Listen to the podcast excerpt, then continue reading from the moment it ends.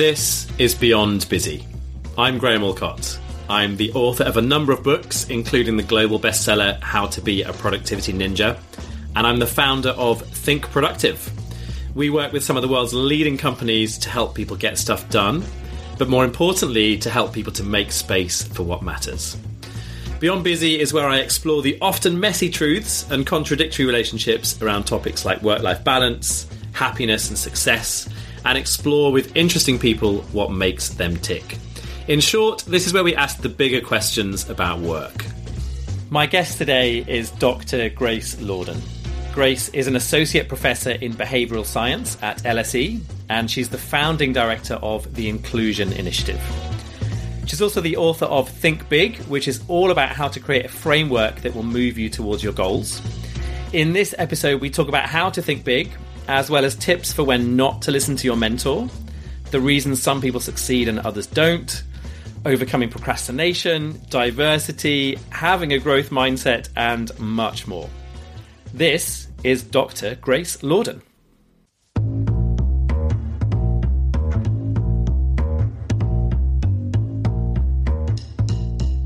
So we've just been battling some morning tech gremlins, and I'm with Doctor Grace Lordan. How are you? I'm good. I'm good. I'm glad that scary echo is gone. I, you know, I've been told I have an annoying voice before, but that takes it to a whole new level, I think. So top top tip for uh, Crowdcast and podcast platforms and stuff is if you've got more than one window open, they will start talking to each other and we end up in outer space. But but here we are. Uh, so, yeah, really lovely to talk to you. We're going to talk about your book as well. Um, I wanted to start with your day job. Yes. Um, so... Associate Professor of Behavioural Science at L S E, um, which so- sounds very grown up and important, um, and also the founding director of the Inclusion Initiative. Um, so I wanted to start with that part, if that's okay. Um, so you've talked a lot about um, using behavioural science to aid inclusive work cultures, and I wondered if you wanted to just start by just talking a little bit about what that project is aiming to do and some of the detail behind it, because some of the projects that you guys are, are running there at L S E is really fascinating. So I just wanted to hear a bit more about that. Yeah, so I mean, for, for the longest time, Graham, I um, I've, I've worked with people who make high-stake decisions, and, and I kind of started doing this with people who are actually choosing companies for concentrated portfolios. So they might want to invest in, you know, five companies. So obviously the fifth then becomes very important for their for their decision making. And I have kind of, I think, the privilege of both studying their decision making and also kind of intervening to change how people would do things. And and one thing, and it's really obvious when I say it, that that really helps in that process, is that if you have people around the table who have different perspectives and who are actually willing to share that hidden information. And the second part doesn't always happen because as humans, we tend to fall into groupthink. And as I've kind of advanced that, the value of inclusion has become really, really salient to me. Um, and running next to that, because I study behavioural science and I teach this course called Decision Making, I used to get asked to talk a lot to diversity, about diversity and inclusion in companies and how we can advance it. And very often I was kind of saying things to people that might have actually made them feel uncomfortable. For example, you're spending an awful lot of money on your diversity inclusion agenda and things really haven't moved in the company. Don't you want to kind of, don't you want to question why that is?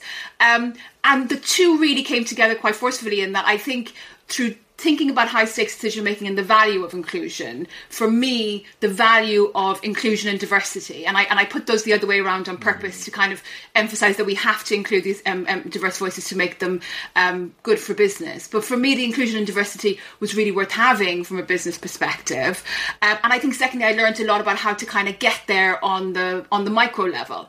And that was initially what the Inclusion Initiative was meant to be about. It was really meant to be about thinking, or what are the interventions that I know? Let's tell companies about them. Let's tell them how they can evaluate them, help them if that's what they want us to do. And then we can actually learn about what interventions work in what context and what are these kind of core messages for inclusion. Yeah. The second part, which has actually dominated my time in the last few months, is thinking about this from a macro perspective, because, of course, there's a lot of companies, and I think we learned this in Black Lives Matter if you really look closely. There's a lot of companies who talk about diversity and inclusion, but they don't really care about diversity and inclusion. So it's kind of words before actions. And what we really want to do now, alongside the micro stuff with the companies who, who are embracing this kind of evaluative approach, is measure inclusion using data external to the company. So things like Twitter, job ads, um, you know, Glassdoor, uh, newspaper, um, uh, news, newspaper reporting. And with that measure, put it out in the public forum to investors, because we know it's linked to behavioural risk, and we hope to show give give more evidence of that, um, to customers, because we know customers are becoming much more socially responsible, and then kind of moving the companies who are a bit kind of slow on this path to embracing um, inclusion and diversity. And that's really our research. So we do these kind of micro classic behavioural science type interventions. And then alongside that, we have this project where we're trying to measure inclusion from a macro perspective, and put that out in put that out so that people can actually, it can help their decisions. So it can it can an investor might say, actually, this company is a bad bet, they're not inclusive now, I think they're sitting on a lot of behavioral risk, I'm going to choose another way. Or a customer, when they're choosing their brands, if it's salient to them, what companies are actually treating their employees well, and what companies really take, you know, curbing sexism, racism, um, and other types of discrimination in the workplace seriously, they might choose to buy their products. And that's kind of the big vision uh, for it in, in, in five years' time. Nice. And we're obviously putting this out in International Women's Month, and um, it feels like there's It feels like one of the things that really happened through Black Lives Matter was a recognition that there's, you know, there's people who are racist, but then there's also structural racism, right? And so structural racism being a more difficult thing sometimes to see, a more difficult thing to define. And obviously the same thing happens around issues with gender. So do you want to just talk a little bit about some of the, uh, some of the biases that are really upholding structural sexism or, or stru- structural issues around gender and inclusion generally? I mean, I think it's a really... So, so what we're trying to do with the Inclusion Initiative at the moment is really figure out what are the obstacles that face people who have different traits that go beyond gender. Because I think in some ways, I feel I know a lot about what can actually advance women in the workplace. So when you ask me that question, a lot of my answer will be driven by what we've learned from studying gender at the average, mostly in, in Western educated, industrialized rich countries, and mostly in kind of the U S, U K, Canada and Australia. So that really does mean mean white women. Um, so I can talk to you about familiarity bias, for example. So I can say to you, you know, we tend to prefer to hire people like ourselves. And in general, you know, men might prefer the company of men and women might prefer the company of women. But I think what it really means is actually when we're hiring an additional woman, we're always at risk of choosing somebody who's familiar to the group that's already there in the first place. And then if we think about diversity, that's problematic. Um, or I could talk to you about, you know, statistical discrimination, and I can say to you, um, if we think about women, for example, who might come back from maternity leave very, very quickly, what we see, in particularly in financial professional services, which I know incredibly well, is they tend to still get sidetracked um, as if they have taken a back seat, even if they have their husband who's working at home, and even if they have structures in place that they actually are able to go back to work full time. And kind of that's kind of the statistical discrimination, the idea that we apply the average to the group. And I think all of those hold for other types of people in society. But I think what we have a lot of learning to do is really to understand from people themselves, firstly, what's the obstacles that they believe that are holding them back, and then fitting it into the theory that we that we know well. And, you know, I'll give an example kind of of, of, of what we're trying to do um, in, in a project that's actually starting around International Women's Day, is we're going to do a study just of Black women who are working in financial professional services and big tech. And we've chosen to look at, at, at these women because if you look at the labour force survey in Britain, out of every group where where you take an intersection of um, age, where you take an intersection of race, or where you take an intersection of gender, they are doing the worst, conditional on all the things that economists would usually condition on. So education, types of education, where they happen happen to live. Um, and I think, you know, the danger for me talking about the obstacles for these women is that I fit the obstacles that I've learned about from an entirely different average to this group. And I think there's a lot from, at this point, from just going with open ears and talking to them, and then backward fitting those insights into the behavioural insights that we have already. So the popular biases that your listeners would have heard about, you know, familiarity bias, similarity bias, fundamental attribution error, they will all hold in this study. But my, my, my guess is what we'll get from actually um, talking to women is unique obstacles that we haven't necessarily thought about, just because we've always evaluated things in behavioural science and in economics at the average. And when you do that, you kind of really discount the experiences of groups. And, and, you know, if you look at statistics, some of these groups are actually being held behind much more than the average. Yeah, and you you, re- you reel off those biases really quickly there. Tell us a bit more about fun- fundamental attribution error. So fundamental. So I always, um, when I'm teaching this in, in my class, I always talk about um, imagine yourself going to work. Can you imagine it? Because we've been in lockdown so far. I need to update my idea. But imagine yourself going to work on a day that's really rainy and there's lots of puddles along the road, and a driver speeds past you and they splash you with a puddle. So most of us will swear at the driver. Um, people who don't tend to swear, they'll say, what the fudge? But you usually will carry it, maybe for five minutes, maybe for an hour. You might find yourself kind of telling your partner about it and reliving, you know, the anxiety of of of of, of, of being splashed over and over again. And I think what we're really doing is we're assuming that the act of the driver splashing us in that puddle means something about their character. So we don't stop to think about, for example, why they might be speeding. Maybe they were rushing to hospital because somebody was sick. Or maybe they've been unemployed for a long time and they've slept out for an interview. And if I gave you that context, you start to feel much more sympathetic to them. Now, when I use that example, I normally say you should start trudging off being splashed by a puddle, because there's no use in handling that anger. It's not good for your resilience. But it also tells you something about the fundamental attribution error. When we have encounters with people who we don't know, or people who aren't familiar to us in the sense that we don't have a connection with them, and there's an incident, whether they splash us with a puddle, whether they're rude to us, whether they treat us badly in a particular moment, uh, perhaps they shrug us off or don't answer our email, we tend to attribute it to their character. So it's a fixed trait about them. But when the boot's on the other foot, if it's my partner, if it's my dad, if it's my friend, if it's me, I tend to attribute it to luck most often. And, you know, the fundamental attribution error is actually very powerful in explaining how we discount people who might be unfamiliar to us. So you might, for example, take somebody who doesn't match your demographics, and when they come into an interview, you might actually have a lot in common with them outside their skills, talent and ability of the job. But the danger is that in that interaction, you'll start attributing things to their character, which really sit outside the situation that you should be evaluating for. Mm, interesting. Um, you also have, have done a lot of work around um, the finance industry and looking at biases there. And I saw a thing, a, a talk that you did where you were talking about a couple of different character traits, including the uh, appetite for risk in different in yes. different sectors, and, and kind of saying that, Um, in general, and there will always be specific differences, but in general, men have a higher appetite, appetite for risk and women less so. And so then in the finance sector, if risk is something that's really valued, then that skews the culture in one direction versus the other. So what what do you see as the the benefit there to diversity? Because it feels to me like that just gets you into groupthink very quickly, right? So... Yeah. You do, and I mean, it gets you. It gets you into trouble, right? So you could actually say that this, these kind of big risks, you know, the, the, these big risks that people were taking in situations where they shouldn't be taking, was the cause of the G F C. If you wanted to kind of, you know, narrow narrow it down to one cause. And I think, you know, finance is, is really interesting in that risk is rewarded in the jobs that you might expect it to. So, for example, if you're a high frequency trader, everything is done on almost your instantaneous P and L, and then everything is down to what did you do in the last year. So what was your performance in the last year? Um, and you can imagine, actually, if you if you take a, a kind of a proper kind of risk adjustment approach to this, actually, if you as a man take much more risk than me, and me as a woman take much less risk, but over ten years...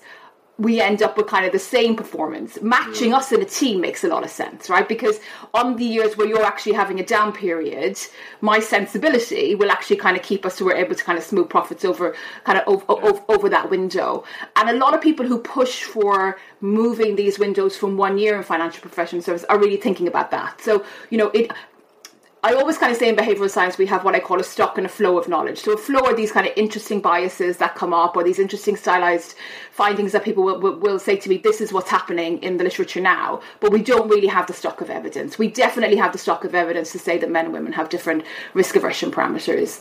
Um, but I think outside of those roles where we're actually, um, where we're, we're taking these risks, something really interesting has happened in that people who tend to be much more risk loving put themselves forward when they don't necessarily have the credentials, will take a punt, are also disproportionately rewarded in the non-income generating roles. And that's quite fascinating. So you might kind of say, look, if we want to take, if if, if shareholders are impatient, a short perspective makes sense. Um, But I think in the non-income generating roles, we don't have the um, we don't have the rationale for it. And, you know, people who kind of have thought about this will say, actually, if the environment is grown around people where we have the short run perspective, it's no surprise the types of personalities, the types of personalities thrive. And, you know, one of the problems with this is if I am risk averse, and I don't put my hand in the ring often enough for promotion, or I don't put my hand in the ring often, you know, if, if, if I don't ask for pay rise when I'm due a pay rise, if I want to be one hundred twenty percent of the criteria rather than one hundred percent, but the risk-loving people are going in the opposite direction, you will see these kind of big problems like gaps in pay, gaps in promotion, and gaps at who actually sits at the top. Because, you know, most of the time, like when I put myself forward for anything, the chances of me being um, accepted are never zero. So in, in essence, if you have skills, talent and ability, um, even if they don't match the role that you're actually going for, a risk-loving person is, is much more likely to get it because they'll be putting their hat in the ring uh, much yeah. more often. And, you know, I always kind of say this is a culture that, that, that I really see in financial and professional services, but you see it in a lot of other industries as well. And, you know, within financial and professional services, there are teams and groups that are better and that are worse, and it's interesting to contrast them. Um, and I think a lot does come down, I mean, you asked about inclusion at the start, I think a lot does actually come down um, to the leader and the leader's ability to really strip out these kind of traits of a person. How risk-loving are they? You know, are they confident? Are they extrovert? From skills, talent and ability, which isn't easy when output isn't measured um, that clearly. But I don't think it's as difficult as what we often sometimes say yeah. that it is. I, I've been saying this to a few people for a while. I, I feel like there's there's a sort of missed conversation around diversity of, of thinking and sort of styles of thinking. So like we talk a lot about diversity of people, but actually one of the big values of diversity is that, that you know, the, that we do better when we have a broader diversity of thinking in the room. And we need to think about that, even if it's, you know, uh, you know, like we need to think about that in, in a in a team, whatever the, uh, you know, the gender makeup or the ethnic makeup is. So we just need to be thinking about that more as how to make more balanced teams, right? I think if you, if I mean, if if you push the diversity argument, that's the only reason that we care about diversity. So, for example, if I take a colleague of mine who grew up on the other side of the world, they had a very different cultural experience to me, we happen to both study economics, we are going to we are going to come at it from two different angles. So us as a combination is going to be much more powerful than me just working with the colleagues who have adapted to the same environment as, as myself. So for me, diversity is really only a pulse point for what you just described, diversity of thinking. So all of the evidence that we have that says diversity is good from business comes from diverse thinking and having people who have these different perspectives. The pulse point comes from the fact that in general we would we would expect somebody, people of different races to have different backgrounds. You would think people of different gender to have, you know, different life experiences. But of course that doesn't always hold up. And, you know, people who are uh, kind of frustrated with the pro- progress of gender will point to the fact that actually types of women who didn't represent the diverse thinking have gotten ahead in some industries. Um, and that actually explains why we don't have to trickle down to other women. Because I guess when you want to be kind of pushing people forward, what you really want are two things: diverse thinking, which you've picked out, but also a person who embraces the idea that diverse thinking is good for business. So they're bringing along people who otherwise who who, who otherwise would be left behind. Um, yeah. But but very often, and, and I find this myself, I'm doing kind of qualitative um, research now to expand the Inclusion Initiative into New York. And very often we start the conversation with diverse thinking and we, we, we drift into gender, because when people think about diversity, they think about gender. So I think, you know, I would implore your listeners to really move to gender is a pulse point for diverse thinking, and what we need are men and women who actually have kind of have faced different life experiences and bring different and bring different thoughts to the table. Yeah, and it feels to me like once we do that, it actually just it catapults the the whole um, agenda around gender and race and everything else, because people will just be driven. Even the people who are reluctant to change become more incentivized to change as a result of that. So that that feels like a really important conversation to be having. Um, let's talk about your book, um, Think Big. Um, so let's uh, start with, I'm going to start with a couple of big questions, seeing as the book is called Think Big. Um, so what does it mean to think big and act small? Oh, so um, essentially the the whole idea behind the book is for, I, I think it's kind of for people like me who can't afford to kind of upend their life, but are quite ambitious in their career. So um, it's really about getting people, and there's a whole chapter devoted to this, getting people to think big about what they want to actually end up doing. So what's kind of the kind of the the kind of the the, the blue sky thinking, um, as it were, setting a goal that's based on activities. So that's kind of getting you to kind of really think small, actually, to think about what do I actually enjoy doing on a day-to-day basis, kind of a self-check to see if you're if you're um, if the goal that you've chosen is the right one. And then also identifying small steps that you will commit to, to getting you there. And the whole idea behind the small steps is, in the flavour of behavioural science, we've shown a number of times that if we take small steps consistently, they will have disproportionate effects on these kind of big life outcomes that we have. Um, and I think, you know, for me, when I was kind of starting out, and I would, I would, I would really try to kind of go for something, and I would go for it quickly, I would very often end up failing. And then when I would fail, I would kind of tell myself, well, maybe I'm not cut out for it. So I talk a lot about narratives in the book, but this idea that, you know, we have these kind of stories that we tell ourselves, in the words of of, of Brené Brown, and then the, those stories actually kind of decide what we what we end up doing with our lives. And for me, committing to very, very quick overhauls of my life never worked out for me. And this is for somebody who kind of says, I want to have big changes in my life. I want to have them in a reasonable period of time. So we're talking kind of one year to five year, where you're not going to wait forever. And in between, I want to take these small steps that actually I will enjoy some of those small steps, but I would commit to that. So I get to my end goal in one year and five years. And, you know, kind of following this plan is ultimately how I actually um, wrote the book, um, which I will tell you, by the way, I'm still worried that my dad is going to be the only person who will read it, which is out the twenty-fifth. So I'm very grateful to be on here, um but yeah, it's, it's just about kind of reframing how we think about big achievements and demonstrating through behavioral science that it's possible to have big achievements if you're a bit more patient with yourself and you commit to very, very small changes um every week. So it doesn't even have to be daily, every week.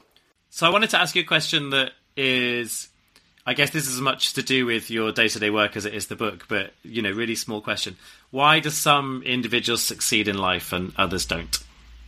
Yeah, so I, I mean, I think in a perfect world, Graham, you know, people would succeed based on skills, talent and ability.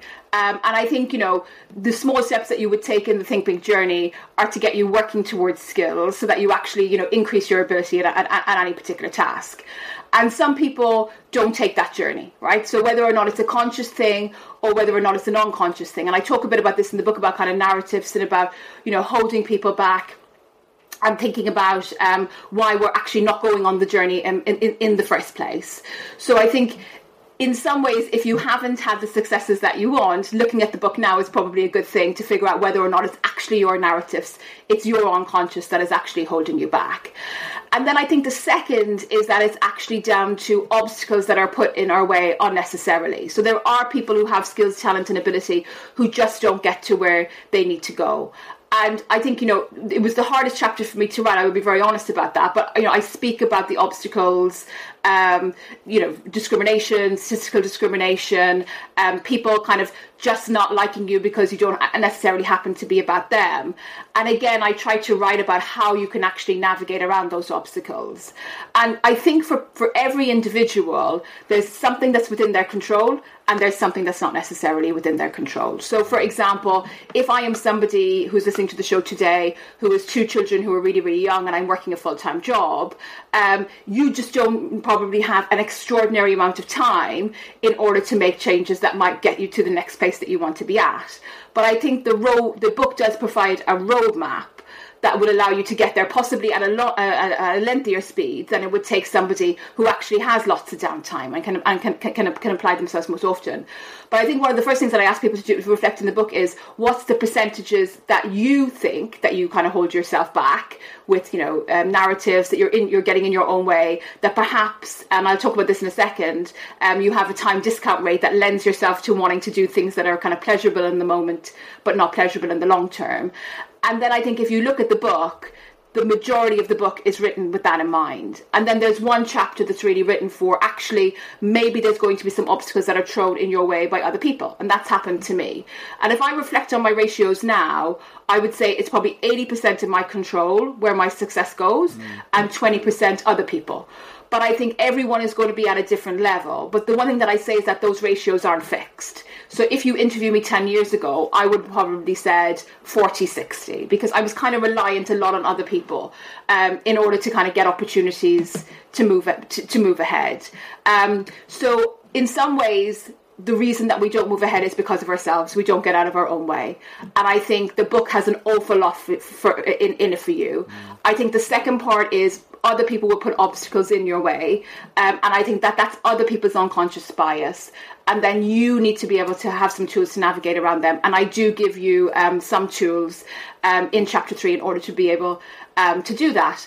But of course, um, some of that is structural, like we spoke about in the beginning of the conversation. So for people who are kind of disillusioned because they're facing a lot of structural inequality, um, you know, I think focusing on yourself and what you can control is helpful.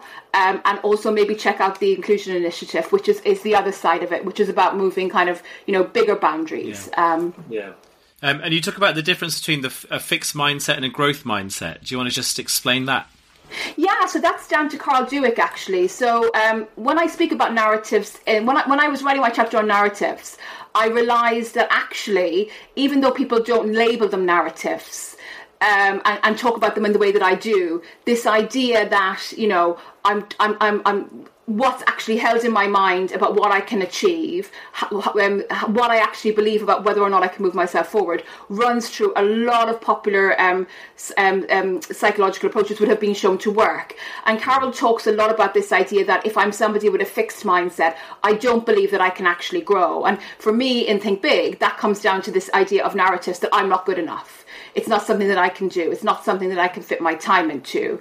Whereas if you have a growth mindset, you're much more tolerant of the learning curve. You're much more tolerant of failing. And actually, you, you, you your narratives, or the kind of story that you tell yourself, your narratives are, failing is actually good because I'm basically trialing. I'm trying out. And every time I'm failing, I'm actually getting a bit better. Um, and, you know, I think trying to move people um, in their narratives, or, or, or as Carol would say, from a fixed mindset to a growth mindset, can be enough to get people to kind of rethink their career and think about, actually, maybe there are things within my control, or maybe there's these kind of small things that I could be doing daily to move towards a goal that I never thought that would actually be possible. Yeah. Um, one of the things that I thought was great was you, there's a lot of bits of the book where you talk about like personal stories and experiences, and Um, I'd love you to tell the story of Professor Negativity. Oh, yes. I mean, I was I was saying when I wrote about myself in the book, it was extraordinarily hard because it's something that I've never that yeah, I've never yeah. done before. So I do I do hope that it actually that it lands with readers. But yes, um, I moved to the L S E um, in um, you know in, in two thousand eleven um, in December, and I was really really excited. And within, within a few months, I met somebody who was in my network who was a very very senior professor, and we got on incredibly well. So we you know we, we kind of I would say we had a friendship. He might have said we had a friendship, but we you know he he he was always kind of, you know, advising me on things and advising me on, on, on, on opportunities. And I really kind of felt safe to ask him for advice. And then I wasn't really somebody who asked or put myself out there incredibly, um, you know, an, an awful lot. And when I asked him for advice uh, about becoming a senior lecturer, which actually by then I should have been on the track for it maybe two years, three years, if I was moving at an average pace. So this wasn't kind of a conversation where I was reaching for goals that were much, you know, kind of above my station. He said it would be at least five years um, before I would actually make it there.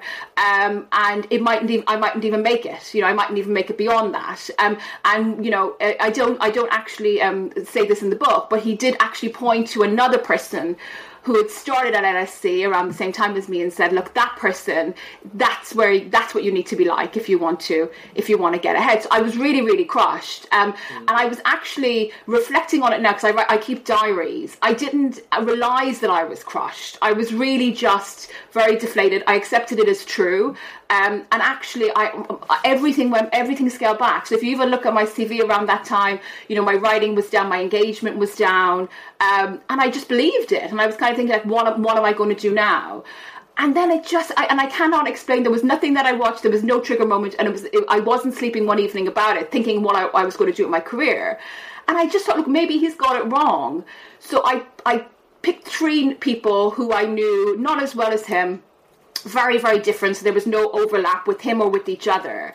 And I asked them advice, and they all actually gave me much more positive advice. Mm. And they all said that I could, I could, you know, I could make it much quicker than five years. I didn't need to worry about that, and I should really be preparing to go within the next two years. And you know, and one of them said, "Buck up! You shouldn't be letting one person, you know, knock you down."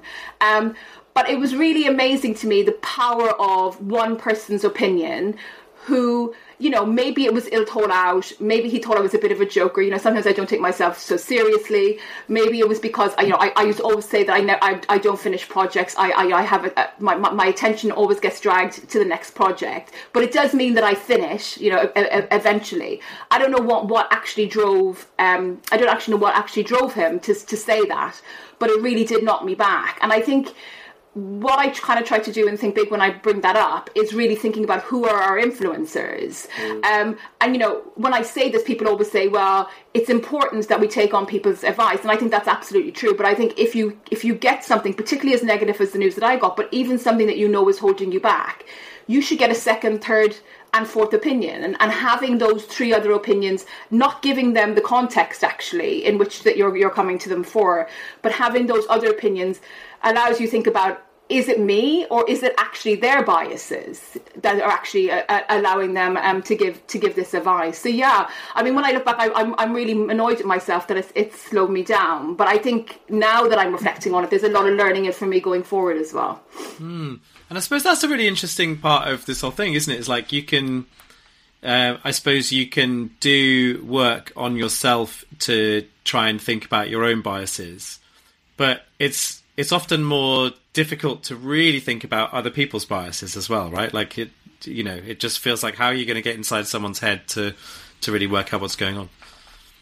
It's really hard. It's really hard. You know, I kind of, because I teach high stakes decisions, I really want people to focus on the type, the t- the occasions where you believe that somebody has held you back. So you look at somebody and, you know, you you can say, okay, I either believe that they held me back or I can say for sure that they held me back. And then trying to disentangle whether it's something about you or it's something about them. Um, and this comes down to all good decision making. Actually, you know, when I have a win, I have to always remind myself, actually, I should sit down and say, did I get lucky? Or is it actually something that I did that allowed me to kind of move that forward? And I think when you have that encounter, doing that is really powerful. I think for two reasons. So firstly, there might be something, there might be more that you can actually control than you think. And I think secondly, if you do think that it's a person's biases, it allows you to tackle them. Now, in the example of Professor Negativity, it was actually quite easy for me to tackle them because I didn't have to go, you know, through the human resources process or have, you know, a kind of a whole battle. And I think most of the times that we encounter people's biases, there are these ways to actually go around them. And it might be going to other people for advice. It might be going to somebody else for help. Or it might be actually, you know, I'm Irish, and in all of our sports we have what we call a backdoor, which means, I'm sure people who, who follow the Premier League in the U K might like this, if your team isn't doing very well, there's always a second opportunity to get back in and win the competition. Um, and I think in life there is always that, you know, um, and it's, if you have a lot of no's in a row, it can be really disheartening. But I think sitting back and saying, how can I break this cycle? Maybe the people are getting me wrong. And don't forget, you know, some of the biggest thinkers of our time were told no over and over and over again with, you know, um, with, with, with their ideas when they come when they come out with them. And Richard Thaler, who's one of the fathers of behavioural economics, who won a Nobel Prize for it, talks about not being accepted in economics um, for his ideas. Um, but it, I think it really is about thinking, what can I control? And even if it's not within my control, what can I enlist help from others from, from others for? But it is it is it is the hardest part of people's journeys. It is definitely the hardest part of people's journeys. Yeah. Um, so one of the things that um, once you've established a goal, you need to be thinking about is how do you make the space in your life to uh, to really make those things happen. And you had this lovely part in the book that talks about time audits. So I'd love you to talk about some of the the things that you identified that you didn't need and were going to cut out, and just that whole principle of time audits. I, I just found really, really fascinating, and made me think I need to probably do some time auditing myself, to be honest. I thought you'd like that because it really fe- it feels like a productivity ninja thing to do, yeah. to actually do a time audit. Um, you know, my biggest barrier anytime I'm asked something is that I always say in my head, I don't have time for it. Um, and I remember being offered a really good opportunity around the time that I was kind of writing this book, actually. And I had to go back and do a time audit and figure out where I was wasting my time. And I really encourage people to do this. So it's really about kind of saying, if you're somebody who says to yourself routinely, I don't have time to commit to small steps for my future, take a week and write down everything that you actually did in the week, and then look back and see whether or not things were actually productive and what things you can actually cut out. And, you know, in the book, I call these time sinkers, the idea that we actually spend time doing things um, that give us no good whatsoever. Um, and one of my worst for this is actually email. Yeah.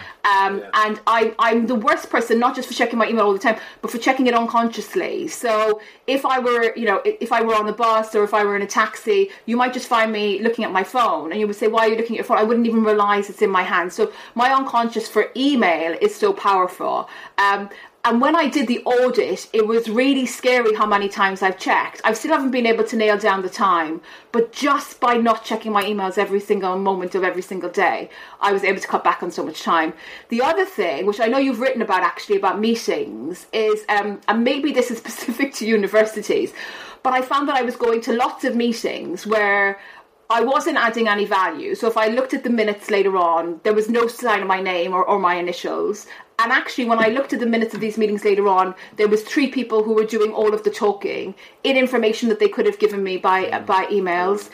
And I managed to kind of say, look, I was spending seven hours a week in these meetings and they were frustrating me afterwards as a waste of time. Let's cut it down. I didn't cut it down altogether because I don't want people to think that I died. So I do need to show up to work. But for most the most part, I managed to cut that down to three hours. Um, and the last thing is, that is, and I actually didn't kind of really realize this about myself, is I think when I did my time audit, I must have become addicted to box sets. Um, and, you know, whatever is the T V thing that you have, Netflix, Amazon, I think at that time I had them all, actually. Mm-hmm. And I would enjoy watching something um, in the evening, three hours in the evening, and then at the weekends I think it was six hours that I ended up spending. And I think cutting that time down, and and the whole idea behind the time audit is two things: figuring out things that just don't serve you well, which for me was the meetings and the email checking, but also figuring out where you actually have kind of time consistency problems.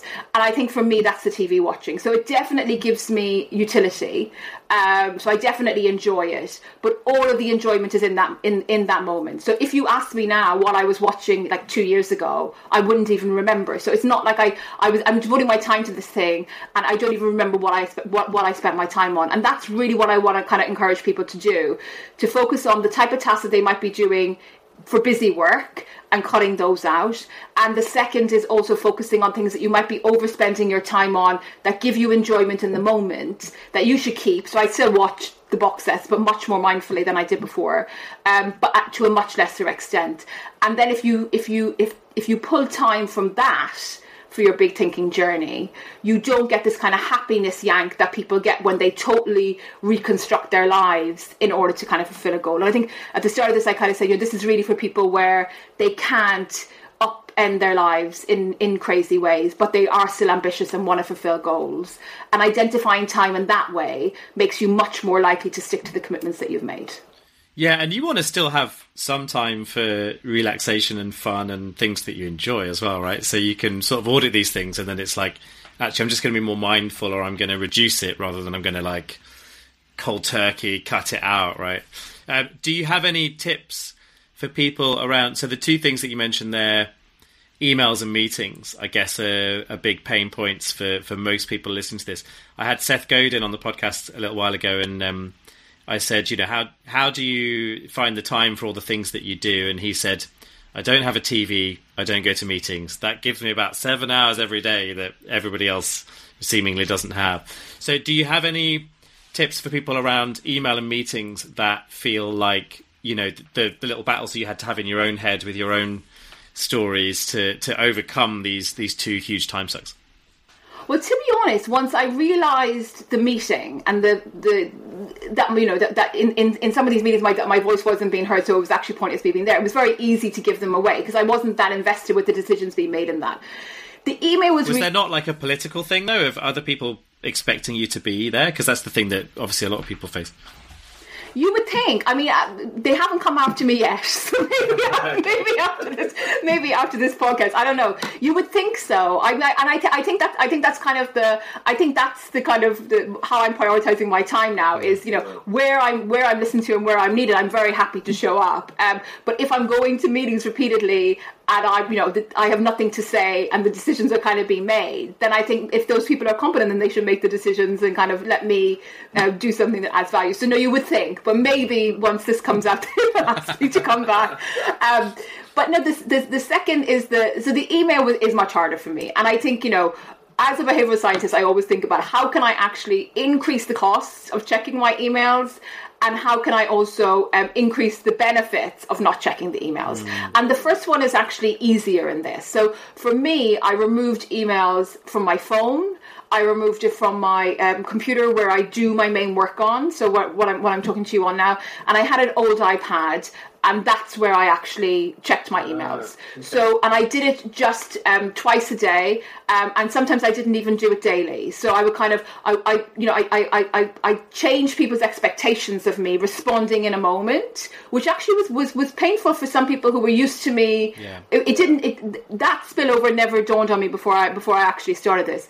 But by changing those costs, I found out that I could actually do much better work actually when I was on a computer, and I wasn't missing the emails as much than if I was able to, for example, click on my email icon here now with you and um, uh, and, and check my emails. I would have been inclined to do that before we started this, this interview, for example.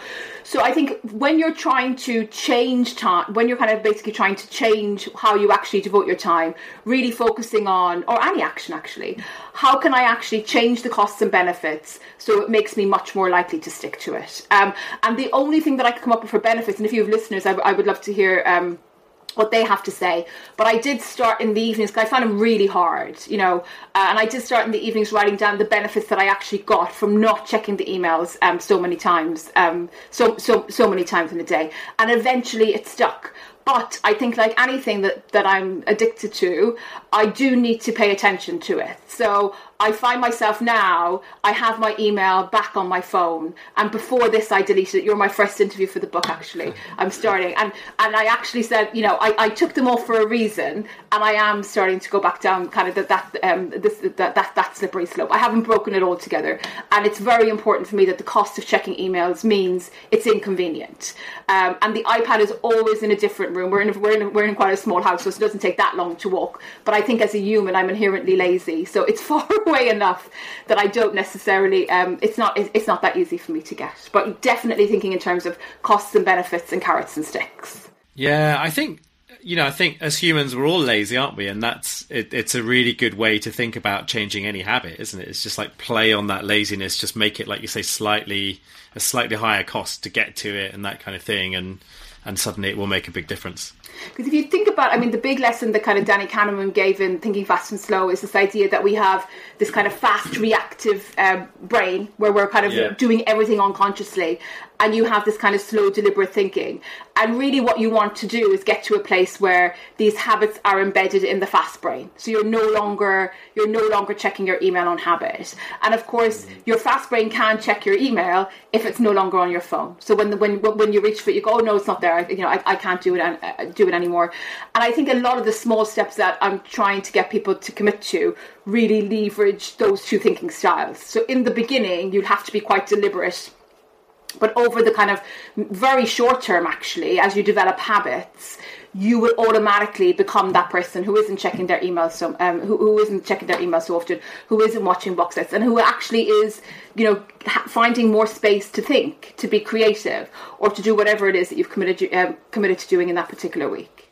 Yeah. So my way around that that increases the cost is I've so I'm on Android and I use an app called Quality Time, which basically just blocks all of those things at certain times. So Instagram and all those things. And there's a there's an iPhone one called Freedom, and actually the iPhone now has a couple of native things you can do with it that that turns things off at different times as well. But like just that that idea of just increasing the the, the barrier. So for me, like early in the morning, if I'm on my phone and I want to get to email, I have to sit and watch a countdown for an hour to be able to get to email. So because it's like, have you sat and watched? Uh, no, never. Because why? Because you you watch it for a, half a minute and then you're like, there's no way I'm just going to let my phone sit there and count down for an hour. It's just stupid. So it's just one of those things that um, it seems to work for me. So I tend to find I'm kind of more in flow with, you know, writing and other things that I'm doing when I'm when I've got that app turned on. You know, because that tends to be like my morning time, my kind of my more proactive attention kind of time. Um, wanted to pick out a couple of other things from the book. Um, I was like a little magpie going through the book. There's so many little just sort of golden nugget things to to pull out. Um, the Ben Franklin effect I'd never really come across um, before. Tell us about that. Yeah, so I mean, so there's evidence in behavioural science. And again, if you kind of think in terms of the stock of the flow of knowledge, there's enough evidence that we can kind of say this actually has weight to suggest that if you ask me for a favour, Graham, um, and I say yes, I'm much more likely to do a second favour for you, um, which is really quite bizarre. So you might actually mm. think that it runs in the other direction, right? So I would think, okay, Graham has used all his, his chips today. And I think the root of this is something to do with, with confirmation bias, which is another kind of famous popularised in behavioural science, which is if I've done a favour for you already, I need to justify myself in some ways that it was actually worth for me doing a favour for you. So maybe it's just that I'm an altruistic person and you're a good guy mm. and that you're kind of worthy of me um, uh, doing doing good gestures, and that I search for that evidence so that the next time that you pop up in my inbox, I'm much more likely to say yes. So this kind of idea of, you know, getting to yeses um, then becomes very, very powerful, that actually it isn't the case that when you ask for help or you ask for something, that when you get the first yes, that's the end of the story. You actually end up kind of, you know, um, building this reciprocal, um, building this reciprocal relationship. But yeah, I think mm. it's it, for me. For me, it wouldn't be how you would imagine human behavior running. But when you actually stop to think that how we are as humans, and you know, we have ego, and we want to actually kind of look back on our time and, and think that we've actually spent our time well, the fact that we end up doing recurring favors for the same person probably isn't isn't that unusual. And I guess it kind of gets into almost like a sunk cost thing, right? It's like I'm sort of investing in this person, so now I want to just keep investing, and yeah, you know, I've already spent that time. And getting people to see getting people to see somebody in a different light, even if they're going totally on the wrong path, is actually yeah. quite hard if they've invested heavily in them, if they've invested heavily in them in, in, in the beginning. Um, yeah. You know, and, I, and I, you know, this, this comes down to kind of who's likely to get second chances as well, and whose mistakes are much more likely um, to forgive it. And all of these things, I guess, are the small little events that propel our career forwards or propel our career backwards. Yeah. Um, and the other one I wanted to just pinpoint quickly is the spotlight effect. Yes, I love the spotlight effect. I mean, I speak about this in companies and they say, should you be talking about that? Because people will realise that nobody's watching them and start doing, you know, really terrible things. So there is that negative spillover potentially. But, you know, the spotlight effect um, really kind of sums this idea that when something bad happens to me, so, you know, in kind of, in if I slip on a banana skin to think about something quite farcical, I'm really embarrassed, but other people don't really notice because they're too caught up with themselves. And it's the same, you know, if I write a blog and it gets much less likes than than it did the last time, or even if I go for an interview and I don't necessarily um, get a job in my own company, I have this idea that all of my colleagues are watching me and that they now see me as a failure, when in reality they're so caught up in their own lives that they've actually moved on. And I find the spotlight effect kind of fascinating for two reasons. The first thing, it's really interesting, but secondly, I think what a lot of what holds people back, Graham, is anticipating failure and anticipating not just how they'll feel but how other people will think about them when they fail. And for me, it's actually quite freeing to realise that no one really cares if I, yeah. you know, if I if I fail. And actually, if people do notice, most people are sympathetic. Um, but there's something about us that when we feel people are watching us, that for some reason we think that they're going to hold us against us um, in, in in the future. So for for people who are who do anticipate failure and it holds them back, they should really embrace the spotlight effect. And you know, you're going to go forward. You mightn't you mightn't do very well, you'll fail, nobody will remember, which is quite, yeah. you know, no one will notice and no one will remember, which is, which is, which is quite nice, actually. It's lovely. It just feels like a really sort of liberating thing. I really like to. It does, about yeah. That. Yeah. Um, and you also talk about your own procrastination in the book. So I figured, you know, be, beyond busy, very uh, staple topic of conversation, procrastination. So what I'd love to know about that is, obviously you spend all of your time, you know, thinking about biases and, and behavioural science. I'd love to know what that journey has been like through managing your own procrastination and figuring out where it comes from, and, and like, has it has it changed over the years, sort of how and why you procrastinate? So the horrible thing about behavioural science is actually we have we have these uh, two categories called sophisticated and naive.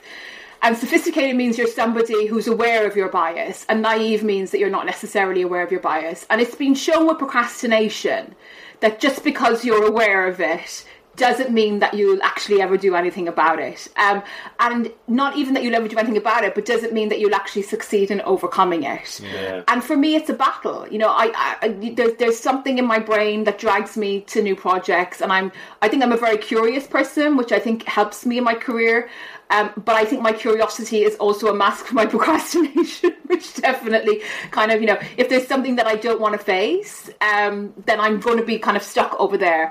And my my way around it has been really to be quite mindful of the time of day when I'm the most productive for doing tasks that I procrastinate over that actually need me to think cognitively. Yeah, um, yeah.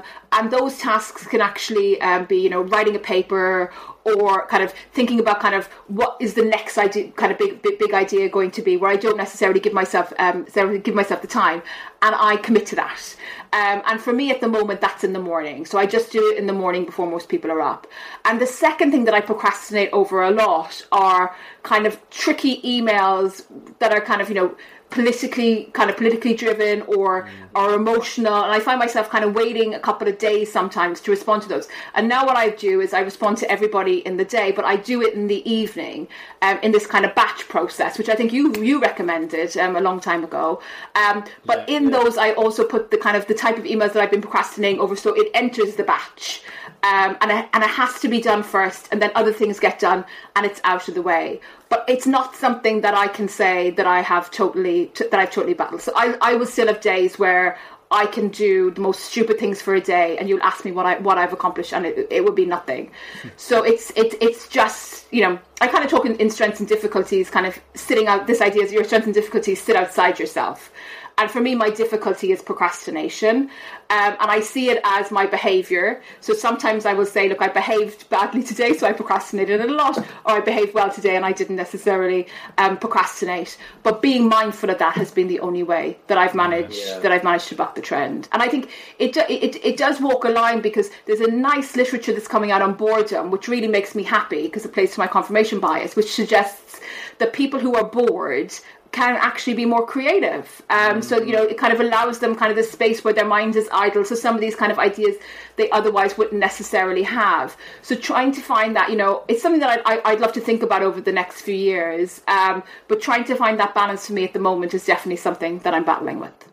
Yeah, I mean, we're very similar on both of those things, by the way. So I've sometimes talked about Uh, me writing about procrastination is just like creating a giant rod for my own back, right? Because then it's like everybody thinks I'm going to be able to completely, you know, just push through procrastination, and it never happens. And of course, it still does.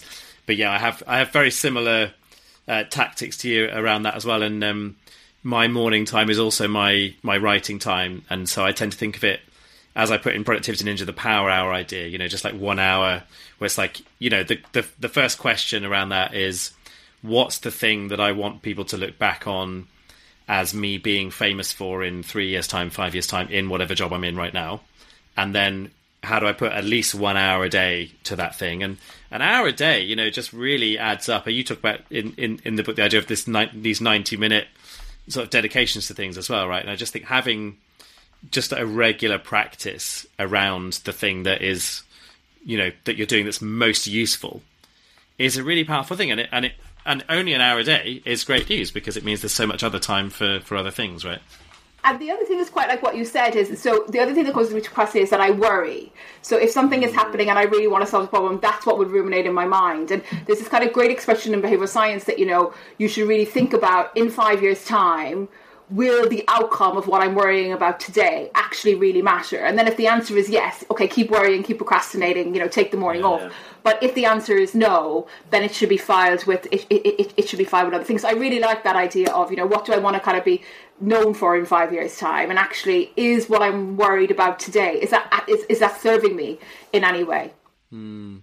Um, so a couple of things before we finish then. So you sit on um, the government's Uh, Skills and Productivity Board um, as a government advisor. So I'd love to hear your thoughts on what we're what we're doing wrong in productivity on a macro level. It, it, we always seem to talk about this idea of the productivity puzzle and how to solve it. Um, what are what are your thoughts there that uh, we need to be thinking about? What, like, how what can we do differently? Yes, I mean, we started in December, uh, I should say, and I should say everything that I say now is my opinion, rather than the opinions of the government. Yes, yes. Um, but, I mean, I think that there's kind of stuff that's out in the public domain, which is really interesting to consider. I think, you know, the U K, compared to other countries, has pretty bad what we call skill mismatches. So that basically means that people train in things that aren't necessarily Um, what employers actually want. So I think kind of from a government perspective, really figuring that out is important. I think as well from the U K perspective, it is problematic that most people kind of make up their minds about what they want to do at fifteen. Um, so if you think about entry into kind of these major university subjects, a lot of them is decided by A-levels, and if you haven't chosen kind of the right A-levels.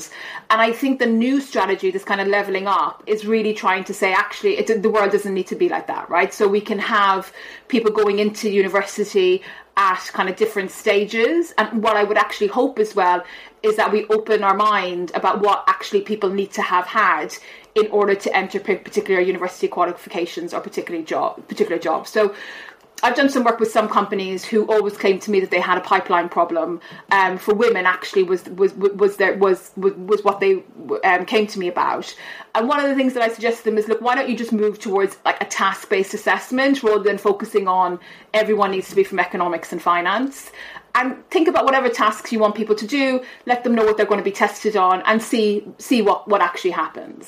And that simple tweak of actually opening it out to anybody who studied history, you know, not necessarily a quant subject, classical studies, those people are smart. They just haven't been studying some of the stuff for a while. But, you know, in, in, in, in the way that you can actually self-study and self-learn, they are well able to kind of take these task tests as compared to some people who perhaps have spent time studying economics and, and, and finance. And that kind of opens out this idea of who we actually think about is appropriate for a job. And I think also I would love to open up the idea of who we think is appropriate to be, um, you know, an engineer, uh, a, a computer scientist, a technologist. When I was fifteen, when I was seventeen, and probably when I was twenty-five, I didn't have a really great idea about what a lot of jobs were, Graham, to be honest, and what the tasks were. Me so neither, I had, me neither. I had this broad idea. I looked at the telly. If you happened to have that occupation on the telly, I had some idea about what it was, but I didn't. And I think, you know, I think kids... kids can't know that. And when I did my when we when we launched the Inclusion Initiative, I did some work with a wealth management firm who um, were actually teaching kids about what it means actually to be a wealth manager. And I asked them if I could sit in on this. So I sat with all these fourteen-year-old kids whose parents happened to be kind of in, in the firm. And the way it was explained to them, I would have wanted to be a wealth manager if I was four. I actually wanted to be a wealth manager then. And I think about if we can actually bring down those information barriers as well for yeah, children yeah. about what are the tasks in particular jobs. I mean, I would not have known what my job is when I was fifteen. I didn't even know it, it existed. What are the tasks that people do? And secondly, give second, third and fourth chances for people to change their careers. Once they have the, you know, basic level of skills, talent and ability, I think things will be much easier. So I think a lot of the frictions that we're seeing now are that a lot of the things that people are training in isn't what employers want. I think employers have to be more imaginative about what a good person wants. But I think also for people entering courses, there needs to be better information to them about, okay, these are the pathways that are open open for you. You know, I, I started off as a computer scientist, um, and I've ended up now being a behavioural scientist. And maybe you meet me in ten years and I'll be doing something else. I think that's the magic of the world that we live in. But we need to get information to people so that they actually know that those options are open to them. Because um, I, I, I mean, in some ways, I learned very late in life about the options that are open that are open to me. And from working in schools, I know for sure that kids don't have a really good idea about what are the actual tasks. You know, if you ask them to imagine an economist, it sounds really, really boring. But some of the economists who I work with at the L S E do the most fascinating work. You know, they're in Africa, you know, working on field trials um, to try to think about how to actually make people's lives better. Um, they're helping with macroeconomic policy to help us, you know, through COVID. Um, and that kind of width, I don't think we give to kids um, through career, um, you know, through, through career guidance. I don't know what you were told you should be, but I know I was told that I should work in a bank, and I wasn't told anything more than I didn't know whether I was going to be the teller or whether I was going to be somebody running that bank. But that was the kind of information that I was given in school, and and, and we haven't moved too far beyond that, actually. Yeah. Um, yeah. So I think for skills, it's about giving people information about what type of skills are valuable, so we can, so the individual can choose. If they're pursuing income, then they can actually choose a skill that they know that there would almost be a certain job. But more than that, reimagining what actually these career paths career paths look like. Because um, I think if you follow some of, you know, if you follow even some of your work, in five years, you know, in ten years time, you can actually really reimagine what you might be. So we can see more engineers entering at thirty, forty and perhaps, you know, even fifty. Yeah, I mean, this might be a, an impossible final question then, but just based on that, because it feels like, you know, I mean, I, so just to backtrack to your question, so you said, what, what was I told I should be? And I don't think I was ever told that I should be anything until, like, certainly not by my parents. And then the only time that ever really entered my consciousness was going for the compulsory careers advice session um, at university. And it just struck me that the only people that uh, I was being introduced to were the sponsors of the careers fairs, which were basically all the big finance firms and, uh, and law firms and stuff. And it just didn't feel like what I wanted to do. But I got all that way through the system without anyone really sort of pushing me down a particular rabbit hole or whatever. And it kind of feels like what you're saying is we need to open that up so that we don't have, you know, this this uh, sense that at, you know, twelve or thirteen or fourteen or fifteen, we're, we're having to pick the next forty years of our lives. And we want that, that, you know, more agility and more ability to, to move around and adapt as, as the world changes around us as well. So I guess the the final question, which might be impossible, is do you think there are particular skills that are going to be more valuable because they're so transferable? And so as the world changes and we can hop around, are just going to be useful wherever we end up, you know? Yeah, I mean, so I think, you know, the obvious one to pick is digital skills. So that's expanding. And I think that's something that we have to kind of do more of in schools. Um, I think less popular is this notion of soft skills, Um which I'm really interested in. So, you know, it's been shown, for example, that um, if you have people who have really good social skills and they also have good cognitive skills, including good tech skills, they have a wage premium in the labour market. Whether or not they're happier, we don't know, which which I think is also um, a question worth asking, but they definitely have a wage premium. Um, but also there's all of these other skills. So, for example, adaptability and resilience um, are things that actually I think came in really handy for people during COVID. I mean, I, I don't know about you, but some of my colleagues who were doing incredibly well before COVID really struggled with it, um, and some of the, some of the people who actually were um, ended up having kind of these benefits because they just really adapted and kind of said, look, I can't control my external environment, so I'm going to kind of control my in, my internal work in, um, environment. Um, I think leadership skills, like really thinking about who I am as a leader, and I think also how I actually relate relate to other people. You know, we kind of talked a little bit about it in this in in, in the start when we talked about the Inclusion Initiative, but I think we used to have a world where a dominant extrovert who was confident, who was risk-loving, was always the person who was going to get to the top of a re- an organisation, and that's changing now. And I think it's kind of changing towards kind of collaborative, humble leadership, and I think we can teach those skills in school. Um, I think some of the reluctance at the moment is that we don't yet know how to teach them well. So I can't give you a curriculum yeah, yeah. today yeah. that's evidence-based. But I think unless we start and we start kind of doing it in the spirit actually of behavioural science and evaluating them and looking at effects and being honest. Um, and I do worry. So I, I'm a big proponent of soft skills. I worry slightly because a lot of the evidence suggests that soft skills always augment the outcomes that we actually look at, which really suggests to me publication bias, but also very often the person who evaluates the program has created the program. So there's kind of this weird incentive to actually show that it worked. So I think once we get around that teething problem, okay. taking kind of, and I think even, even what we've been talking about today, you know, time management, procrastination, being agile in your career. Um, my, you know, my, my, my wish for people, because I think I've benefited from it, is that you can change kind of careers and kind of change the tasks that you're doing regularly. But I also think actually to earn a living, it's going to become much more necessary. I think, you know, we, we as people in general, whether we choose to or not, are having much more careers. And I think giving people kind of autonomy over that choice becomes really, really important at, at, at this time in the world. So definitely more tech and digital. Um, but I really like soft skills. And, and, and the other reason why I like them is because actually they've been shown to be malleable across our lifetime. So whereas it's harder to teach people as they get older digital skills, it's very easy um, to teach them and to get them to improve on things like creativity, uh, adaptability, you know, curiosity. Um, so I think the next phase of my research is actually going to be figuring out which are the most important. Um, so really, is it social skills? Because that's just been picked out of a big lump. Or are things like curiosity, which people are, are researching a lot more now, um, mm. are things like adaptability, are they important? And if so, then the next part is who's teaching them well. Can, you know, can, can can we actually evaluate them? And I think that would be, I'd love to democratise it. Um, when yeah. I spoke about the kids and the wealth management, it was very unfair. Like, these are wealthy parents giving yeah. their kids this information. I would love it if it was just free, where everybody could um, where everybody could download it. And that has been my one sticking point with the Inclusion Initiative, that everything that we'll produce will be there for people to consume.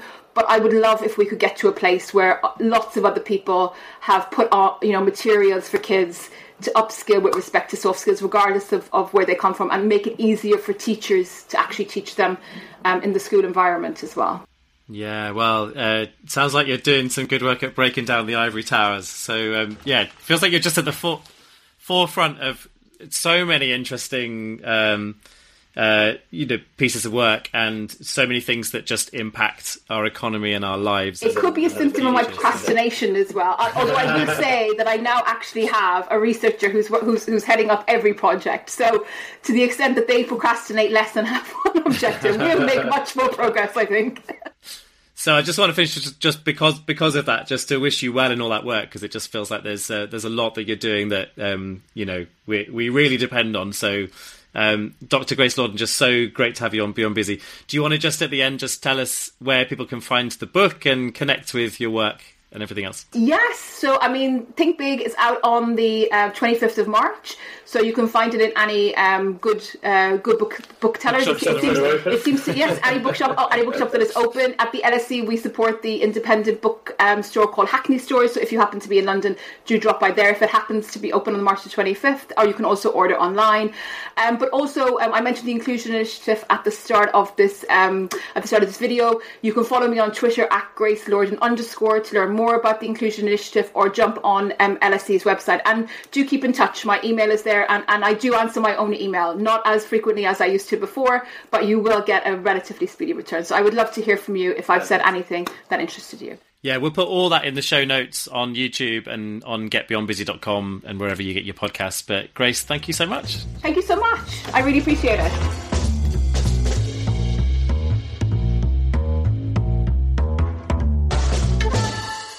So there you go, Doctor Grace Lordan. And uh, I just felt like we covered so much ground in that conversation. And then actually Grace and I hung out in the virtual studio for probably about another half an hour, uh, forty minutes afterwards, just kind of, uh, yeah, just riffing on a few different subjects, helping each other out with a couple of things. Yeah, really great conversation. And um, I'm really uh, excited and happy to be helping Grace in just spreading the word of her book, because I just think it's great.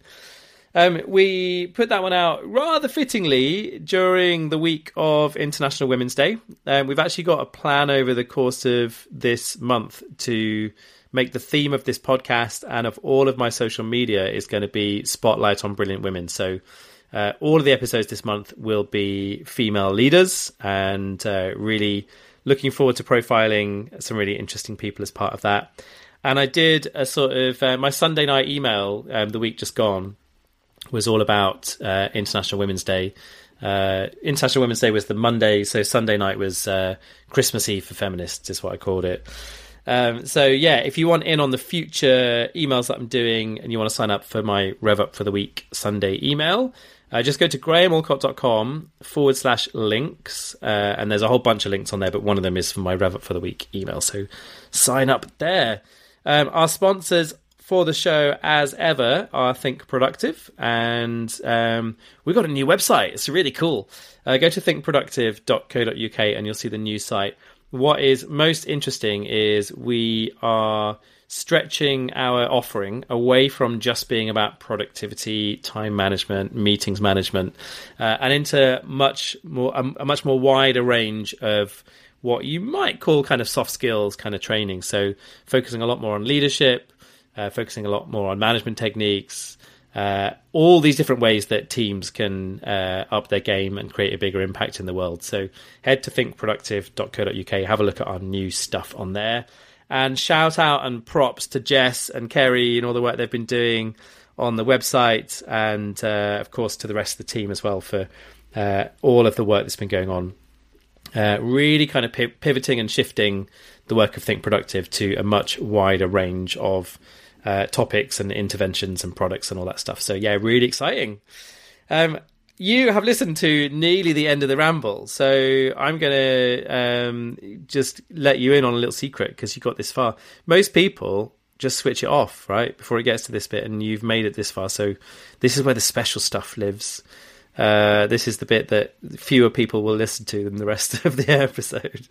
Right, what I'm doing is, I'm doing, as you may or may not know, I'm currently writing a book, um, which is all about kindness in leadership. And the idea is to slay this business baddie myth, you know, Donald Trump, Mister Burns, uh, you know, Dragon's Den, Shark Tank, all that kind of thing. And just get rid of this whole myth that you have to be mean to succeed in business. Um, so the book is about kindness in leadership. And what I'm putting together at the moment is a small list of people who every couple of weeks I'm just going to send out an accountability email. So it'll be an email about the book. It will talk about the word count. It will talk about what I've been writing about. It will talk about things that I'm stuck on. It'll ask for comments and questions and stuff. And the idea is it's going to be really small, which is why I'm just just putting it... just stashing this uh, just at the back of the podcast, where most people will not uh, tread this far, but you have, so congratulations.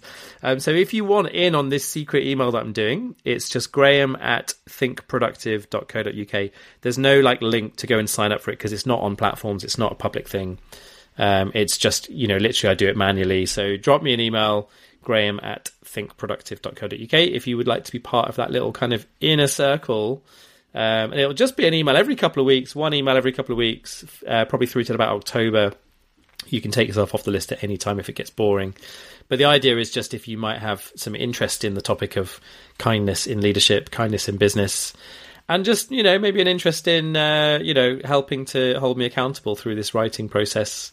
Uh, I'm finding this book definitely tougher to write than the last couple. And I think the reason is I feel a bit out of my comfort zone, because it's such a new topic. It's like not really a productivity book, although my argument is going to be that kindness will actually boost productivity too. Uh, but yeah, like it feels like a bit of a jump for me. It's with a new publisher as well. It's with Penguin Business. And, you know, like so many aspects of it just feel like they're, uh, you know, slightly scary, or they kind of need me to, to kind of step up, if I'm being really honest. So, uh yeah it's it's very helpful to have that accountability. If you want to help with that, then yeah, graham at think productive dot co dot u k. I'd love to have you on my little secret list.